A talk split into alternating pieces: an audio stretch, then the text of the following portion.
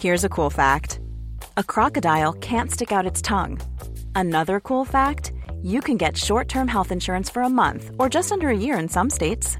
United Healthcare short term insurance plans are designed for people who are between jobs, coming off their parents' plan, or turning a side hustle into a full time gig. Underwritten by Golden Rule Insurance Company, they offer flexible, budget friendly coverage with access to a nationwide network of doctors and hospitals. Get more cool facts about United Healthcare short term plans at uh1.com. Hiring for your small business? If you're not looking for professionals on LinkedIn, you're looking in the wrong place. That's like looking for your car keys in a fish tank. LinkedIn helps you hire professionals you can't find anywhere else, even those who aren't actively searching for a new job but might be open to the perfect role. In a given month, over 70% of LinkedIn users don't even visit other leading job sites. So start looking in the right place. With LinkedIn, you can hire professionals like a professional. Post your free job on linkedin.com slash achieve today. Episoden er sponsoreret af Brandt Revision og Rådgivning.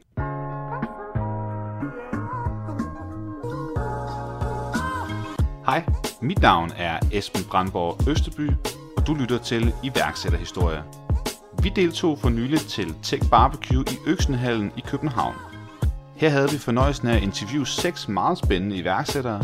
Desværre så var der dog en del baggrundsstøj, og selvom vi har forsøgt at redigere lyden, så må vi sande, at en del af den desværre ikke var til at redde. Det lykkedes dog med et par af dem, og denne episode er en af dem. Det er med Jeppe Rendum, som er co-founder og administrerende direktør for over 50 ansatte i Pleo, som er en firmakortløsning, der klarer udgiftsrapporter og gør det lettere at håndtere virksomhedsudgifter. Over 2.000 virksomheder har valgt at bruge Pleo, og det har medført til, at virksomheden på få år har modtaget investering for intet mindre end i alt 143 millioner, senest fra svenske Kinnevik og familierne bag bestseller og Lego. Snakken med Jeppe giver dig blandt andet svar på, hvorfor du ikke skal have en exit-strategi, hvorfor de første ansatte ikke nødvendigvis er de rigtige 6 måneder efter, og hvorfor Pleo har valgt at hente så store summer hjem så tidligt i forløbet. Ellers er der ikke så meget andet at sige end rigtig god lytter.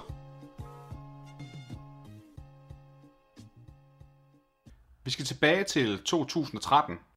Okay. Er det ikke der Pleo starter, eller skal vi længere tilbage? Det starter faktisk i 2015. Men 2013 kan man sige, der gjorde vi også nogle erfaringer, der fik os til at starte Pleo i 2000. Så der hjalp jeg dig lidt, ja. ikke? Okay, men hvad sker der så i de år imellem? Jeg tror, uh, inden 2015, så sker der egentlig det, at jeg møder Nico, som er min co-founder. Vi var begge to en del af TradeShift i det, i det tidlige stadie fra 2010 og så frem til 2013 hvor vi starter næsten samtidig, vi flytter til San Francisco samtidig og oplever den her venturevækst, som, som TradeShift gennemgår i de tidlige år og, og stadig gør i øvrigt. Nicolo, han var teknisk, er teknisk. Jeg var mere sådan supportapparat, jeg var CFO, men jeg stod for åbent kontor. Men jeg havde også en aktie i vores finansielle produkter, hvor Nico han var sådan øh, den tekniske lead. Altså derfor så kom vi til at arbejde sammen omkring nogle af de her ting.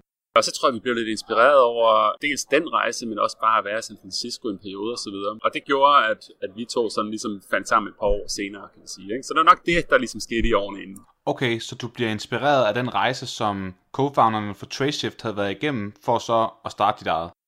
Ja, altså du kan sige, jeg har jo egentlig en helt anden bag. Altså jeg har startet som managementkonsulent, brugte de første 7-10 år af min karriere på at arbejde med store virksomheder.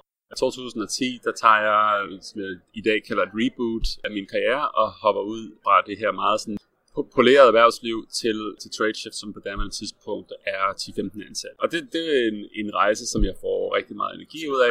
Så det er helt fra starten, at du er med?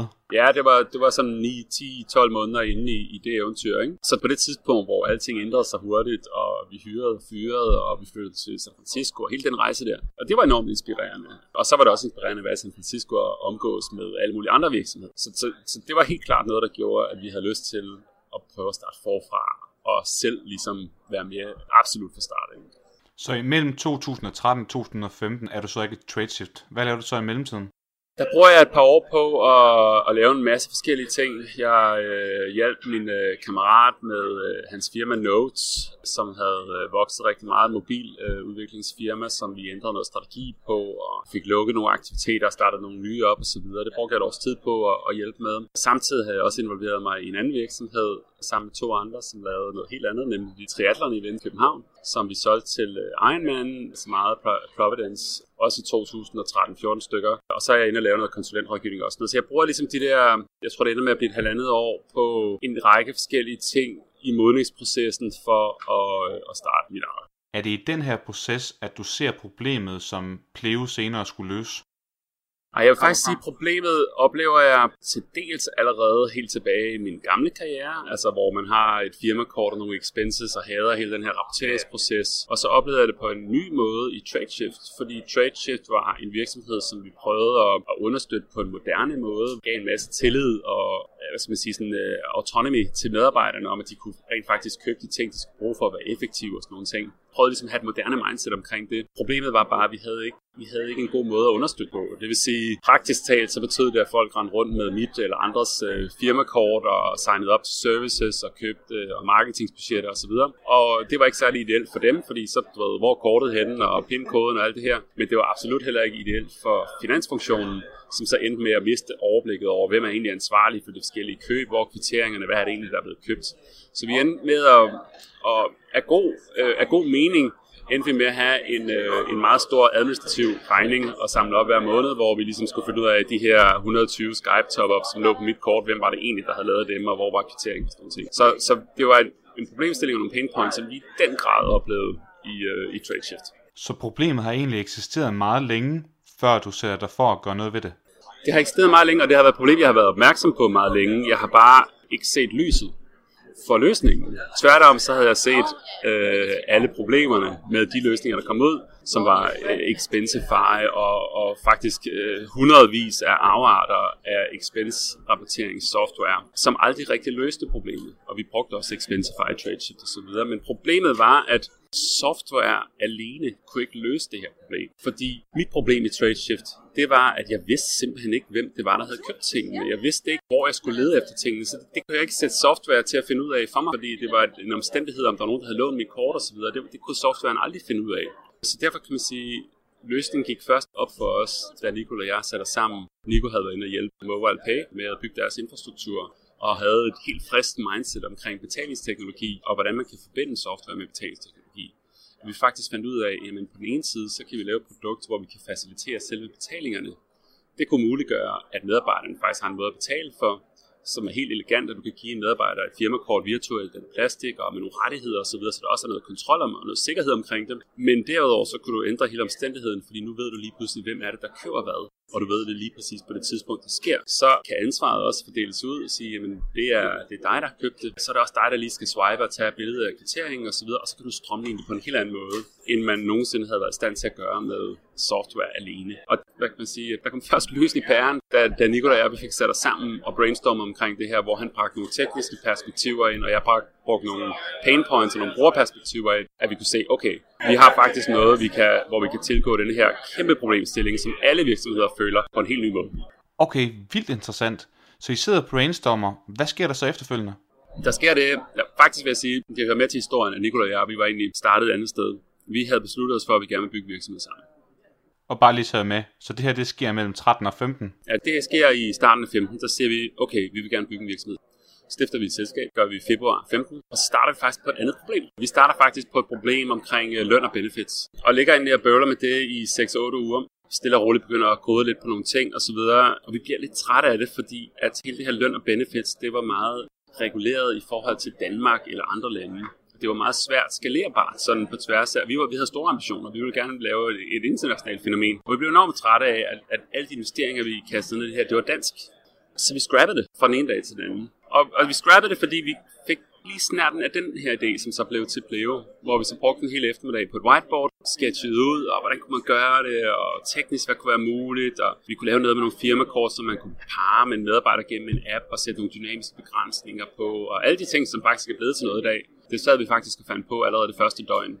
Og utroligt nok, vil jeg sige, så stort set alt, hvad vi har skrevet på det whiteboard det første døgn, det er sådan produkter er blevet. Og vi kan se vores allerførste præsentation der, da vi ligesom skulle ud og validere det i markedet der, som er sådan tilbage måske fire uger inde i forløbet, den er fuldstændig øh, som, som produktet er i dag.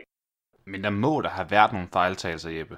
Altså, jeg vil virkelig ikke sidde og, og, og pusse min egen glorie, men, men jeg, jeg kigger egentlig ikke tilbage på det som værende, at vi gjorde en masse store fejltagelser, men jeg vil nok sige, at der var nogle ting, som først gik op for os undervejs, at det var nogle udfordringer, vi mødte. Jeg synes ikke, det var fejl, men jeg synes, det var alligevel nogle kompleksiteter, som, som vi ikke havde formået at forudse. Og, og en af de kompleksiteter, det var, at det her med at angribe et fintech-problem, altså med fintech mener jeg spændingsfeltet mellem software, finansiel teknologi og compliance, som fintech typisk handler om, det, er, det konflikter meget med alt det, man gerne vil som startup. Som startup, der vil du gerne øh, sætte dig ned i en kælder, og så vil du kodeløs i tre uger, og så vil du have din første MVP, og så vil du teste lidt, og efter seks måneder, så har du noget, der er tilpasset på en, et eller andet segment, som virker osv. Det kan du bare ikke med vores produkt. Fordi motoren, som er betalingerne, den var ikke lige så let at, at finde frem til på en måned. Fordi det afhang en masse partnere, Mastercard, betalingsproces osv., som der skulle laves nogle aftaler med, de skulle være komfortable med dig som modpart. Men derudover, så kommer man så til at agere det her regulerede marked, hvor man skal til at forholde sig til sine kunder med KYC, kende dine kundepolitikker og overvågning af transaktioner og handling af fraud og alle de mulige ting, som der ligesom løb i halen af det her. Ikke? Så det vil sige, det overraskede os lidt, at vi kunne ikke have den der sådan, sådan uh, total lean startup approach med det her Det kunne vi bare ikke. Og det, det betyder også, at vi var nødt til at rejse nogle penge ret tidligt, fordi det her kom til at tage noget tid, og der var nogle startup fees og så videre med nogle partnere og så videre, som, som kostede nogle penge. Jeg vil sige, den, den største læring, vi nok havde, det var, at der gik nærmest et halvandet år fra all in, til vi følte, at vi havde et produkt, vi sælge i markedet, som var gennemtestet, også fordi det var betaling, og det var kunders penge osv., som var gennemtestet nok til, at vi kunne skalere på det. Så er heldigvis gået hurtigt siden. Men vidste du ikke i forvejen, at der er mange kompleksiteter forbundet med at etablere et fintech startup? Jo, altså du kan sige, øh, selvfølgelig vidste vi noget i forvejen, men jeg tror må, måske alligevel, at vi havde, havde regnet med, at du ved, 8-9 måneder eller sådan noget kunne det tage. Og det, og det tog halvandet år, ikke? Og det, det, var, det var også fordi, at vi, vi kørte også lidt med livrem og seler, og sagde vi, altså faktisk efter et år, der gik vi live. Men så havde vi yderligere et halvt år, hvor vi kørte en lukket beta med 40 kunder. Så kan sige, ja, produktet var i markedet, men vi, vi solgte det ikke. Vi testede, og vi sikrede os, at alle du ved, lurer og så videre var tætte, og, og du ved, der var god proces omkring at håndtere det, når der var noget, der gik galt og så videre. Ikke? Der følger et ansvar med at tage kunders penge og facilitere dem ud til medarbejderne, så de kan bruge dem. Altså, der, der er et stort ansvar forbundet med det, og det var, det var vi simpelthen nødt til at gennemteste. Det synes jeg giver rigtig god mening. Men Jeppe, du sender mig lidt en, en træls situation, fordi at, øh, du har ikke lavet nogen fejltagelser jo. Og det er jo lidt det, som jeg rigtig gerne vil høre lidt mere om. Jeg har måske en ting mere, jeg godt vil tale lidt om igen, altså, jeg vil ikke sige, at jeg synes, det er en fejltagelse, men det er nok noget at være bevidst om, og det er, at de medarbejdere, man omgiver sig med, det, det ændrer sig meget de første år til to år. Altså, til at starte med, så, øhm, så har man ingenting. Man har ingen penge, du har ikke engang et produkt, du kan måske næsten ikke engang finde ud af at forklare, hvad du vil udvikle. Men, men omvendt, så har du brug for ressourcer. Og det gør, at det er en vis type medarbejder, du kan tiltrække på det tidspunkt, med de begrænsede midler, du har. Men du er nødt til det selvom de måske ikke er rigtige på, på lang sigt. Men de kan være det rigtige de første 6 måneder eller 8 måneder. Men man er nødt til at skifte ud undervejs. Og det, det, det synes jeg er en learning, som mange kan tage, tage med sig, at du kan ikke altid finde de der tidlige ingeniører og tidlige konceptudviklere osv., som kan holde særlig lang tid, fordi det er bare nogle andre typer mennesker, du tiltrækker meget tidligt, som måske er helt nyuddannede, eller det er deres første projekt, eller de vil bare have noget, noget jord under neglen osv., men det er bare ikke det, man skal bruge efter et år. Så vi har været nødt til at få de nye rigtige ombord. Og det har vi været nødt til, og det vil sige, det var nok også noget, der, sådan, der lidt gik op for en undervejs, at hov, der bliver altså lige behov for at få nogle andre mennesker ombord her. Jeg tænker, at den her betragtning med de ansatte er lidt det samme som med iværksættere. Altså, der er også nogle iværksættere, som måske er bedre til selve opstartsdelen, frem for den operationelle del, og vice versa. Jo, det kan du ret i, men, men det er også, øh, altså uden det, uden det skal lyde negativt, så er det også, øh, en ting er, hvad man, hvad man har præferencer som medarbejder, hvad man synes, der er et spændende stadie, men der er også erfaringsbasen. Og til at starte med, hvor du har meget lidt, så, så får du typisk dem, som ikke har ret meget erfaring, men som lærer en masse af at være en del af det. Men meget hurtigt, så har du brug for folk, som har mere erfaring. Så selvom de, nogle af dem måske gerne vil være med på eventyret længere tid, så er de nødt til at indfinde sig med en rolle, hvor de får langt, langt mindre ansvar, eller også må man få nogle nye kræfter ombord. Det synes jeg giver rigtig god mening. Det er jo ikke nogen hemmelighed, at I er blevet lidt af en pioneer inden for området, og I er også ligefrem blevet udnævnt som Best Fintech i Europa. Men hvad er ambitionen egentlig nu? Men altså på kort sigt, så er ambitionerne at fortsætte og øge den vækst, vi har kørende nu. Og øh, vi er jo i Danmark og England. England er det, er det marked, vi vokser mest i. Vi starter op i Tyskland og Sverige øh, senere i år her. Og fokus er simpelthen på at få skaleret de fire markeder som, så hurtigt som overhovedet muligt. Vi har også gradvist begyndt at servicere lidt større virksomheder, som er sådan en, en, en løbende proces. Så det er, sådan, det er det mere kortsigtede fokus. På lang sigt, så er det at bygge en stor virksomhed. Og det handler nok også lidt om, at Nicolai og jeg, vi har prøvet at være en, en del af noget før, og sådan, vi, vi, er ikke sådan, vi er ikke så kortsigtede i vores mindset med det her. Uh, vi har det sjovt, og vi kan se, hvor meget vi trives ved selv at kunne sammensætte fuldstændig fantastiske team, vi har, og har bygget det helt fra bunden, og selv at, og, du ved, have født visionen og så videre, og det trives vi enormt godt med. Og derfor så, øh, så kommer vi heller ikke til bare sådan at give slip på det eventyr, selvom der står en eller anden øh, og vifter med en, med en pose penge, fordi det handler ikke så meget om det for os. Det handler egentlig om, at vi har det pisse sjovt med. Okay. Udover at I selvfølgelig gerne vil udvide til udlandet, hvad er visionen så ellers? Kan man sige, vi, vi, vi, vi starter med at eksekvere knivskarpt ind et sted, og så bygger vi på, men vores overordnede vision, det er jo at lave en, en kategori, der hedder en, en spending platform for future businesses du kan sige, at være den platform, som faciliterer alt udadgående spend for fremtidens virksomheder. Og med fremtidens virksomheder, så mener vi den type virksomheder, som, som, som du ved, kigger på effektivitet, og hvordan de kan empower deres medarbejdere og gøre dem autonome i deres beslutninger og sådan nogle ting. Men, men mere end et kort. Ja, jeg afbryder dig lige her, fordi jeg kan jo godt se synergieffekten, men det er vel noget helt andet? Nej, det er det ikke. Altså fordi, du kan sige, kortbetalinger og medarbejdernes kortbetalinger er en, er en stor felt inden for det her. Men der er andre ting også der er jo sådan noget som, øh, hvor kører man henne? Hvad for nogle, hvad for nogle priser får man, når man køber ind? Der er noget med øh, moms, og der, der er alle mulige forskellige ting inden for det her kategori, der hedder spending. Og det er jo det er nogle områder, som ja, okay. vi stille og roligt begynder at, at, at arbejde med. Ikke? Hvor man kan sige, til at starte med, der prøver vi at finde cyklen frem, og så finder vi det aller, aller ømmeste punkt, og så får vi en løsning på det.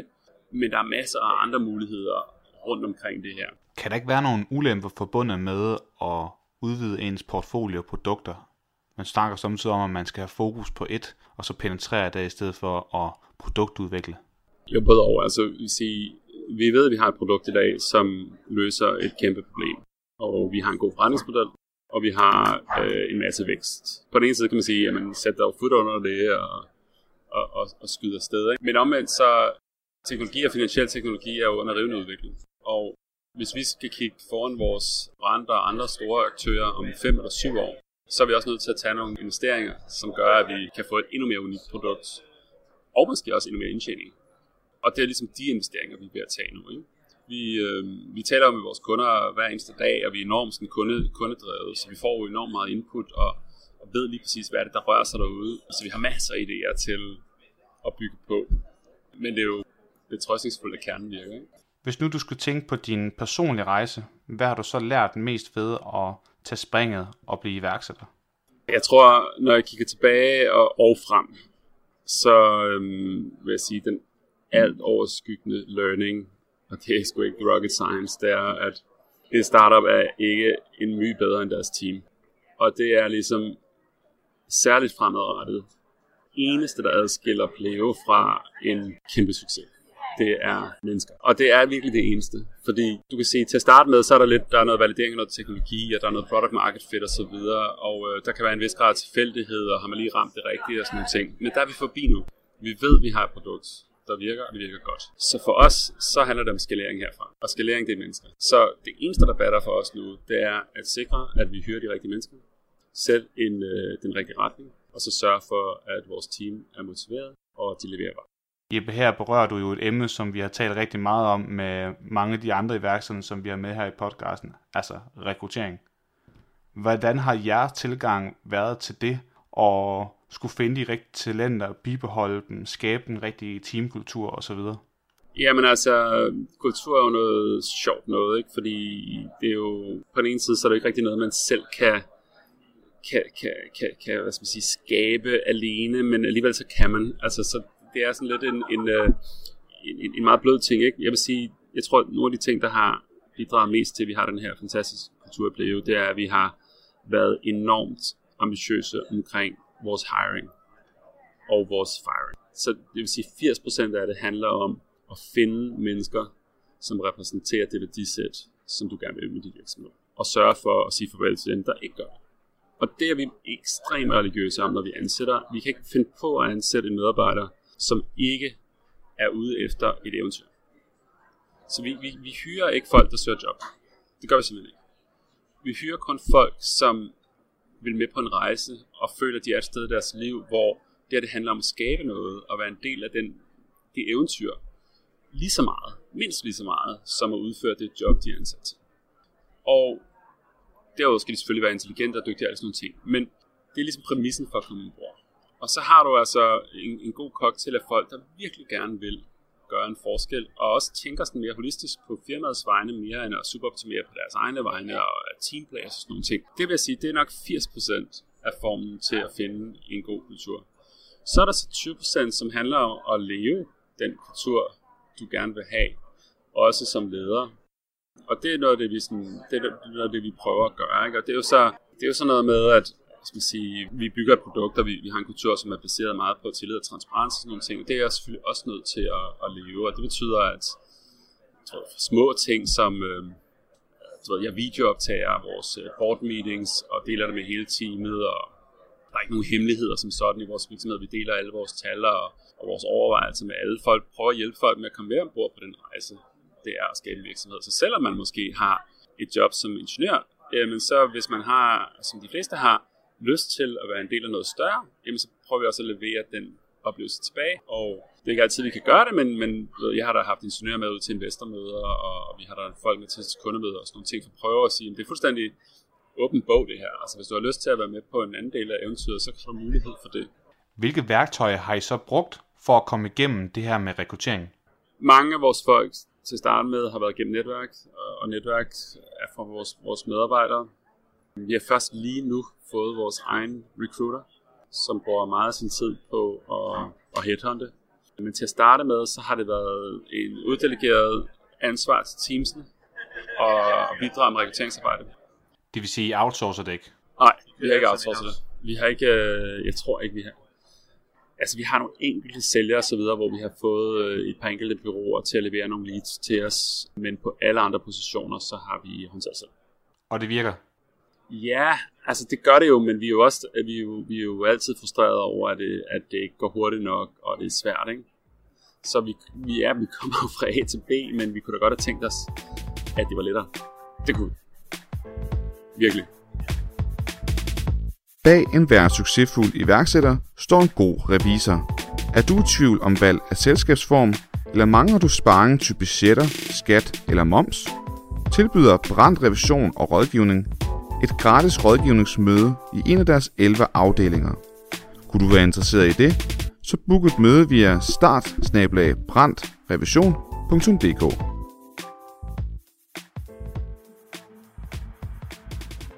Samtidig så hører man i iværksættermiljøet, at man skal have en exit-strategi. Var det noget, som I fik lavet fra starten? Nej, det, det, det har vi ikke. Og jeg tror, hvis vi havde gjort det, så, øh, så havde vi slet ikke haft den tilgang til det, som vi har i dag. Altså, fordi det var så svært at overskue, da vi startede med det. Altså, hvad, hvor stort kan det her blive? Og, og du ved, hvad, hvad er succes med det her projekt?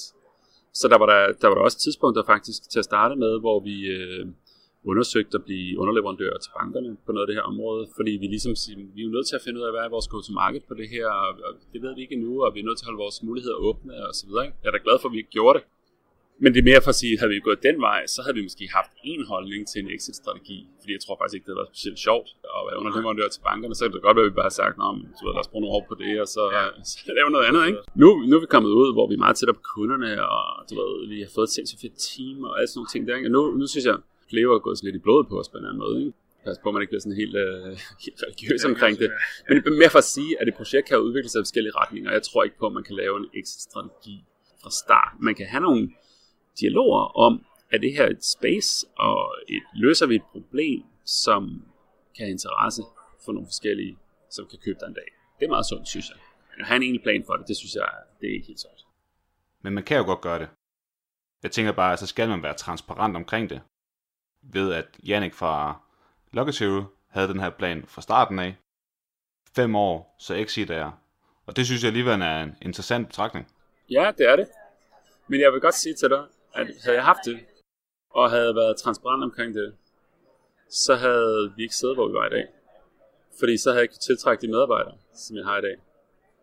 Og det kan jeg sige til dig med fuldstændig ro i stemmen, at grunden til, at jeg har det super fedt team, det er fordi, at vi er på vej til månen. Og hvis vi havde planlagt en tur til Randers, så havde vi ikke siddet med de mennesker i dag. Og så havde vi ikke været der, hvor vi var i dag. Der sidder nok mange af vores lytter derude og tænker, at øh, de også godt kunne tænke sig at skabe en så stor forretning, som du har gjort, Jeppe. Hvis nu du skulle øh, give dem et godt råd, hvad skulle det så være? Lad være. For guds skyld, lad være. Nej, hvad er bedste råd? Altså, øhm, i et eller andet sted, så er det måske at springe lidt ud i det. Fordi man kan altid kloge så meget på, når man skal gøre det tidligt, skal man gøre det sent, og skal man have founder teamet, skal man have ideen og alle de her ting, ikke? Men jeg synes bare, jeg har set så mange eksempler på, at det går godt og skidt ligegyldigt hvad startudgangspunktet har været. Du kan sige, Nico og jeg, vi var begge to post-family. Vi sprang ud, fordi vi havde en idé, men det endte ikke med at blive den idé. Så vi, og vi var måske meget mindre risikovillige, fordi vi havde en familie og hus og sådan nogle ting. Ikke? Ja. Men alligevel, altså, så, så finder man vejen frem. Ikke? Og, no, og, og, nogle gange kan jeg også godt ønske mig, du ved, og hvad kunne jeg have opnået, hvis jeg var sprunget ud, da jeg var 23 og sådan nogle ting. Fordi så kunne jeg have taget meget mere risiko og haft meget mere tid til at tage nogle crazy bets og sådan nogle ting. Det kunne også have været fedt. Altså, men, så ligegyldigt hvad for et udgangspunkt man har, så tror jeg på, at iværksætteri kan noget. Ikke? Et eller andet sted, så synes jeg, at man skylder sig selv lidt, hvis man har den drøm at springe ud i det. Selvfølgelig skal man ikke lave nogle totalt åndssvage ting, vel? Altså, ja. man, det skal man virkelig passe på med. Man kan virkelig lave nogle åndssvage ting. Lad nu være med at lave nogle åndssvage ting med at lave selvskyldende og kautioner og alt sådan noget, og låne penge for din familie og alt det der. Lad nu være med det. Men spring ud i det. Det er ikke første gang, at vi hører en iværksætter her på podcasten rådgive andre iværksætter om, at man bare skal springe ud i det. Men jeg forestiller mig, at der måske er nogen derude, der tænker, ah, det er ikke lige så simpelt, som Jeppe og andre iværksættere sidder det op. Og som svar til det, så vil jeg anbefale dig at lytte til episoden med Emplet, hvor Simon Stark blandt andet fortæller, at han ikke køber præmissen om, at der er nogle risici. For i USA, hvor sikkerhedsnetværket i samfundet er ringere end herhjemme, er man mere tilbøjelig til rent faktisk at tage risiciene og hoppe ud i det. Så i kraft af, at vi har en velfærdsmodel herhjemme med et stort sikkerhedsnet, så falder mantraet tilbage på. Spring ud i det. Det tror jeg, du er ret i, men det afhænger sgu også lidt af, hvem man er, fordi hvis, jo, hvis du er 23 år, altså, så har man virkelig ikke nogen risiko, som jeg ser det. Altså, den kunne jeg bare ikke tage. Altså, jeg havde et ansvar over for, for mine to børn og min hustru og et hus og sådan nogle ting, og selvfølgelig kan man sige, det er jo ikke sådan, at jeg bliver sat på gaden, men jeg synes stadig, det er en, altså, at, du ved, at skulle droppe ferierne for min familie de næste 15 år og flytte i en, i en lille lejlighed et eller andet sted og sådan nogle ting, det føler jeg stadig er risiko. Jamen havde du så den snak med din familie, inden du sprang ud som iværksætter? Øh, nej, fordi vi... Jo, ja nej, ja nej. Men, det var, men, men vi, vi sprang ud af det her som familie under præmissen af, at vi ikke vil tage nogle sindssyge risici, og vi heller ikke vil ændre vores livsstil. Og det, det var, der var vi lidt heldige, kan du sige. Vi stod i en situation, hvor det kunne lade sig gøre. Men min, min hustru, hun, øh, hun har et godt job, og, og, og kunne, kunne ligesom også øh, bidrage lidt. Og vi, det smukke ved at have været i gang øh, 15 år inden, det var også, du ved, sammen bygge, sig, bygge, sig, bygge lidt, lidt, øh, lidt, lidt sug op på kroppen og så videre, som vi kunne trække lidt på, ikke? Så tog vi også en investor ombord ret tidligt og sådan nogle ting, så prøvede ligesom at, at tage noget risiko af bordet, selvom vi godt kunne have belånet huset op og kørt et, et år mere og sådan nogle ting, og virkelig sådan, det gjorde vi så ikke. Jeg synes bare, at man ofte hører i iværksættermiljøet, at man skal tage det helt store sats ved at pansætte sit hus og tage lån i banken osv. Man havde altid følt, at det var sådan lidt voldsomt i en eller anden forstand, for jeg kan godt forstå, at det ser godt ud over for en investor og så videre, så videre, men jeg tænker, det er vel ikke alfa og omega. Altså man kan i hvert fald sige, at der er, der er ikke været noget tidspunkt, som er lige så godt som nu, i forhold til at komme ud med en idé, og så få nogle penge til at materialisere den. Der findes uff, ufattelig mange risikovillige penge derude hos privatpersoner, og også mere og mere fonde, som kan være med, altså lige fra du får ideen. Så der er en mulighed for mange i at komme ud og afprøve en idé og se, om de kan fundraise på det. Men der er jo også masser af tilfælde af, at det ikke lykkes at få den initiale kapital.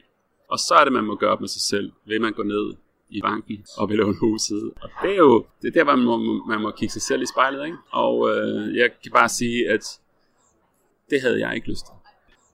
Hvis du skulle starte forfra med alle de læringer, du har gjort dig i dag, og uden penge, hvad vil du så gøre anderledes? Jeg vil sige, hvis, hvis, hvis præmissen virkelig var, at det var uden penge, og jeg ikke havde nogen selv, så havde jeg nok ikke startet med det her projekt. Fordi det er bare fintech, og særligt det her projekt, det kostede bare nogle penge. Det kostede 2 millioner euro at, at komme til et sted, hvor at, at vi kunne begynde at tjene nogle penge. Så hvis ikke jeg ville rejse penge fra investorer, og ikke havde nogen selv osv., så, så ville jeg bare starte et andet sted. Så havde jeg startet i et sted, hvor øh, jeg sammen med mit founding team kunne lave produktet baseret på sved og tårer. Og det kan man bare ikke lige med vores space. Så det vil jeg nok sige, altså hvis du virkelig skal bootstrap, så er du altså også nødt til at vælge noget, der kan bootstrappes. Jeg synes, det er enormt smukt at bootstrap en virksomhed, og en del af mig kunne godt tænke mig at gøre det en dag, men det var bare ikke rigtig præmissen med det her projekt. Og så kan du så sige, når du så først går i gang med at, at, at rejse penge, så, øh, så er det jo lidt som at tage stoffer på en eller anden måde. Fordi når du tager nogle investorer ombord, så, så lover du dem også, at de ikke bare får deres penge igen, men at, de, at vi i hvert fald giver et skud på, at de får dem igen 10 gange. Og hvis du skal give et skud på at få pengene igen 10 gange, så er du nødt til at investere massivt, og virkelig, så, ved, så bliver projektet stort. Så kan du jo tør for penge igen uh, to år ekstra, så kommer der en ny investor ombord, og dem skal du altså også lige love, at du giver den et skud, for de kan få deres penge 10 gange i løbet. Og så er det, du er gået i gang med et venture play. Og det skal man bare være opmærksom på, at starter man på venturepenge, så skal man være klar til at lave en venturevirksomhed. Fordi ellers så bliver det et meget, meget kedeligt samarbejde. Så det er bare to forskellige veje. Uh, vi, vi havde ikke rigtig andre muligheder, og jeg er også glad for den vej, vi valgte. Men jeg kan bestemt se det smukke i at lave en bootstrap virksomhed også. Ja, det kan jeg godt følge dig i. Jeg tænker, at det afhænger vel lidt af, hvilken situation man så står i, og hvad det er for et produkt, man øh, gerne vil skabe. Jeg tænker bare, at de forhold til fintech, det må saftsus med være svært at bootstrap.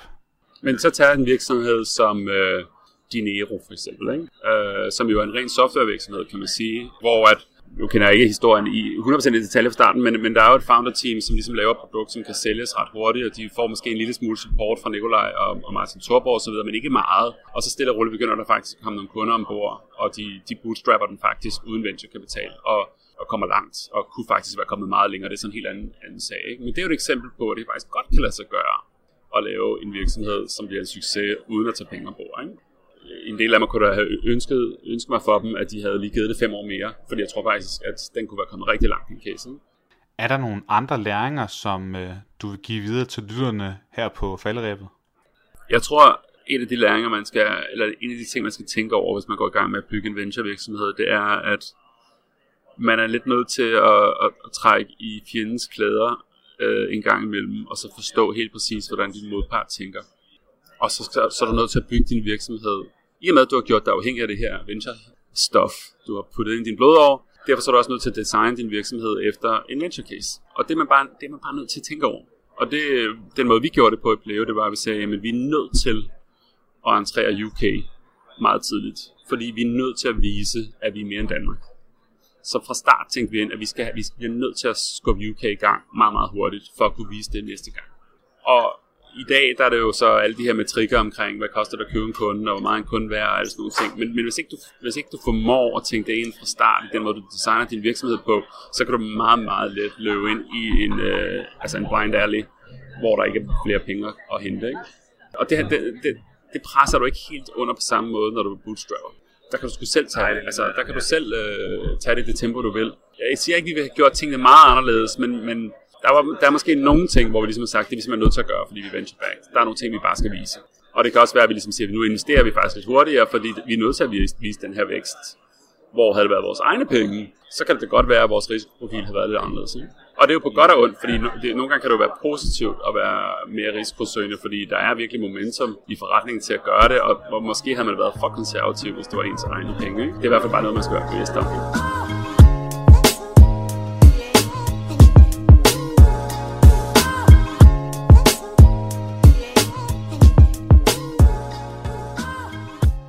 Hvem vil du råde til at tale med i forbindelse med uh, podcasten her? Du kan jo prøve at tale med Michael Nielsen fra November 1. De har været i gang nogle år, uh, fintech-virksomhed. Så det var der en mulighed. Vil I gerne have mere early stage, eller vil I have noget mere late stage? Jamen, det går vi egentlig ikke så meget op i. Det vigtigste for os er, at der er en historie at fortælle, som andre iværksættere kan lære noget af. Nogle gutter, der har gjort det meget godt, som jeg ikke kender så godt, det er de der, øh, de er nemlig bootstrappet, så det kunne godt være interessant for jer. Hvad fanden er det, de hedder? De laver også noget øh, copy dashboards og sådan noget. Pento. De har bootstrappet, det kunne være en meget god case på det. Ja, altså en so-to-so bootstrappet, det er ikke ret mange penge. Ja, de er nemlig for Aarhus. Øh, family måske, Henrik Anders.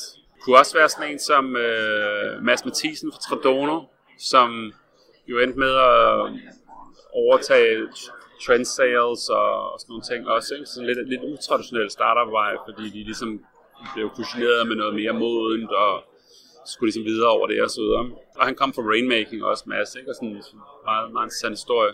Det lyder som nogle rigtig, rigtig spændende navne. Dem vil vi forsøge at, at tage fat på. Jeppe, jeg vil sige uh, tusind tak for interviewet. Det har været utroligt spændende at, at høre om din rejse i, uh, i Pleo. Så uh, vi slutter den her. Fedt.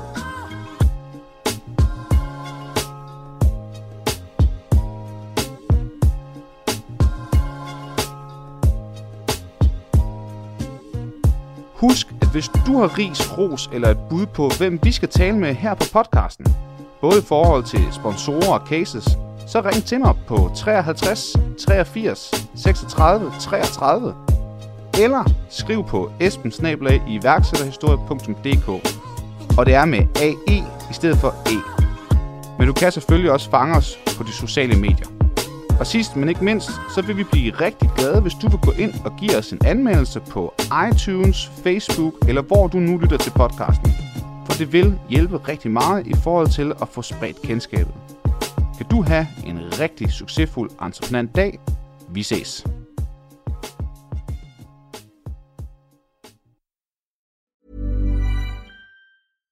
My business used to be weighed down by the complexities of in person payments. Then, Tap to Pay on iPhone and Stripe came along and changed everything. With Tap to Pay on iPhone and Stripe, I streamlined my payment process effortlessly. Now I can accept in person, contactless payments right from my iPhone. No extra hardware required. What's truly remarkable is how I can cater to all of my customers' payment preferences. Whether they're using cards, Apple Pay, or other digital wallets, Tap to Pay on iPhone and Stripe ensure a smooth checkout experience every time. And it's not just me. Stripe helps businesses of all sizes, from local markets to global retailers, scale quickly and stay agile. To learn how Tap to Pay on iPhone and Stripe can help grow your revenue and reach, visit stripe.com slash tap iPhone.